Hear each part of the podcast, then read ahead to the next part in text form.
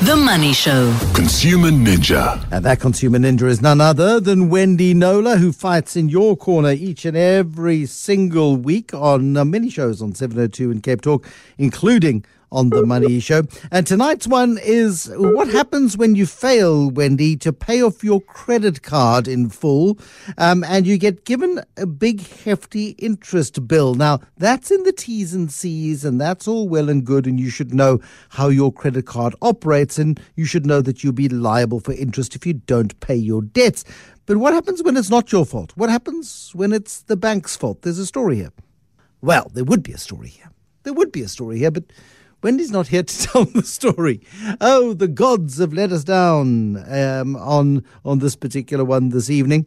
Um, and uh, Wendy Knowler will, of course, share that particular tale with us in a couple of minutes' time. Just the moment we manage to resurrect and uh, reconnect and reimagine the way that we're going to be talking to Wendy Knowler, consumer ninja, this evening. It's a man called Jeff and his credit card problem.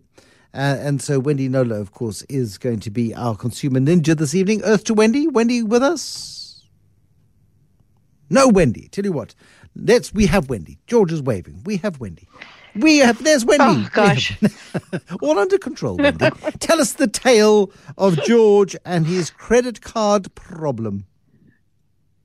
Okay, so so I've long thought, I have to say, that my job, certainly when it comes to the major corporates and their clients, is that of a messenger. So when companies ignore their customers' complaints, as in they either choose not to fix the problem, um, or they absolutely refuse to engage at all, the client then sends me a please help email asking me to get the company, the one that they've chosen to give their business to, um, often for many decades, as in this case. Um, his name is Jeff, by the way. Um, please, please get my company to pay me some attention, which is quite a ridiculous state of affairs if you think about it. But anyway, so Jeff had a problem with his FNB credit card, and I thought it was rather interesting. He began his email by saying, I write to you in utter frustration and exasperation, as many as of their emails do, concerning the complete lack of response and service from FNB retail banking, including that addressed to the CEO, Jacques Celliers, exclamation mark. And then he went on to uh, detail what had happened um, and, and, attach all his correspondence with the bank. He said all of which was ignored except for read, read receipts. We all know about those.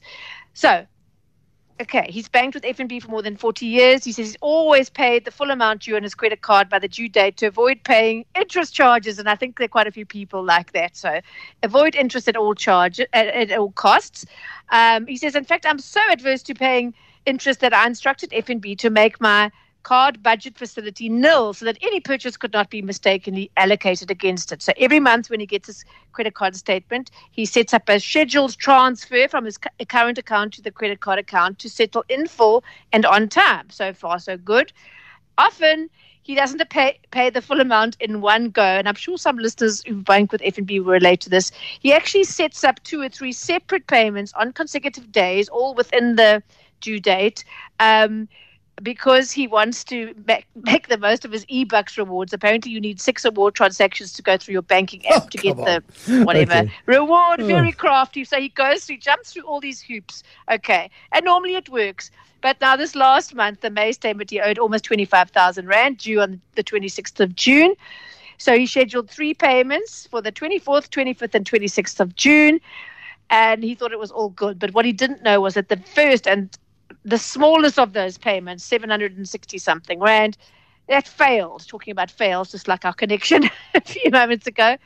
Um, he didn't know that until he got his next statement, which contained an interest interest charge of 450 rand, which is another story altogether. 768 non-payment, and you get interest of 450 rand. Okay, But, well, let's explain you know, that quickly. Somebody- no, let's explain that quickly because if you don't Okay. pay off your credit card balance in full, you pay interest on the entire outstanding Entire balance. amount. And people Yes, forget that. Okay. They do. And Thank you. It was worth actually adding that in. Um, and I, because I get complaints about that a lot, people are outraged, and, and you can sort of understand it if, if they don't understand, you know, what's at stake if you don't pay what you're supposed to pay by the date you're supposed to pay it. Anyway, so George is now, I mean, Jeff is now hyperventilating because he avoids interest at all costs. And um, he was at pains to point out that this didn't happen because he had insufficient funds. It happened because, as luck would have it, or bad luck would have it, his phone was stolen on the evening before that first scheduled payment of 768 Rand. He reported the theft to FNB within 45 minutes, very good going, and asked for his accounts to be put on hold. And the following morning, the day of the scheduled transfer, he, transfer, he visited the bank to obtain a temporary card, and um, but internet access to his account was unavailable. But when he mentioned the scheduled transfers to the clerk, um, she, he was assured that everything was fine. They would go. They would not be affected. Um, while the, the second two weren't affected, but that first one of 768 really was, and hence his interest charge of 450 rand. So I take it up with FNB because mainly because they're ignoring him, and and I'm thinking, well, this is a case where they may, really must um, consider uh, reversing their 450 rand. But he couldn't even get to that argument. He couldn't get them to respond at all, which I actually think is the bigger problem here. But anyway, um, and so I, I explain the situation, and I say this is the bigger issue. Why does your whole system fail to respond to a client's complaint or query? Um, so they Chris Labuschagnesi of FNB Card says we can confirm that the credit card complaint um, has been evaluated. Um, we commend him for paying on time, blah, blah, blah. In light of the unfortunate circumstances that led to a delayed payment, we will be reversing the interest charge in full. We apologize to the customer, to our customer, for the inconvenience and any service lapse that he may have experienced, and we are now communicating with him directly. They didn't say a word about, he didn't say a word about actually ghosting, that's the word, Chris, uh, uh, Jeff, on this issue, which I think they really should have. I think they really should have.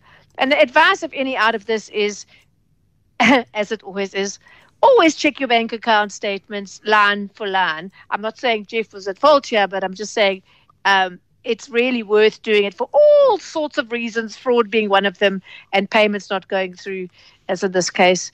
Um, another one. But I just, I mean, so so I played messenger basically. no, but it, it, it, it's the frustration. Case, the frustration here is, and it's a frustration that many people face as more and more companies push more and more of their customers further and further away from them in the name of efficiency well and cost savings and all of this sort of stuff. Is that you can't find a human who can solve your problem, and it then just becomes unpleasant because and and and here's George, who uh, Jeff, Jeff, Jeff, Jeff, uh, Jeff, who feels really hard done by because he's a good customer. He's a long serving customer. He's a 40 year long. Mm. Nobody cares anymore, and that's the great tragedy of this. Um, and you know, just the response, uh, which is any any failure that he could have suffered. Well, this has been a co- complete catastrophic failure from Jeff's perspective. Just say sorry. We dropped the ball. Sorry. I know. Just fix it. I always say it's never the mistake. It's how you choose as an individual, as an and as as a, a corporate entity.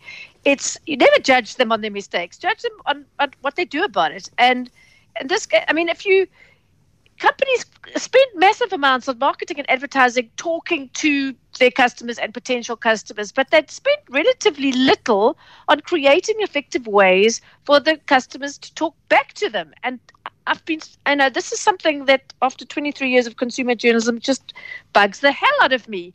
It's it's it's never okay not to, to not capacitate your a means for your your customers to engage with you when they need to. It's just, and this is just a classic example of it. Well done for refunding the 450 rand interest. I'm sure George feels very happy about that, but he, I can tell you, he still feels aggrieved by the fact that he needs to come to me a journalist where he's the customer for 40 years and couldn't engage over this issue. He, he needed a third party to do it on his behalf, and that's not okay. Wendy Knowler telling off the bank as she does on a regular basis on The Money Show. Thank you, Wendy. Wendy Knowler is our Wednesday night consumer ninja.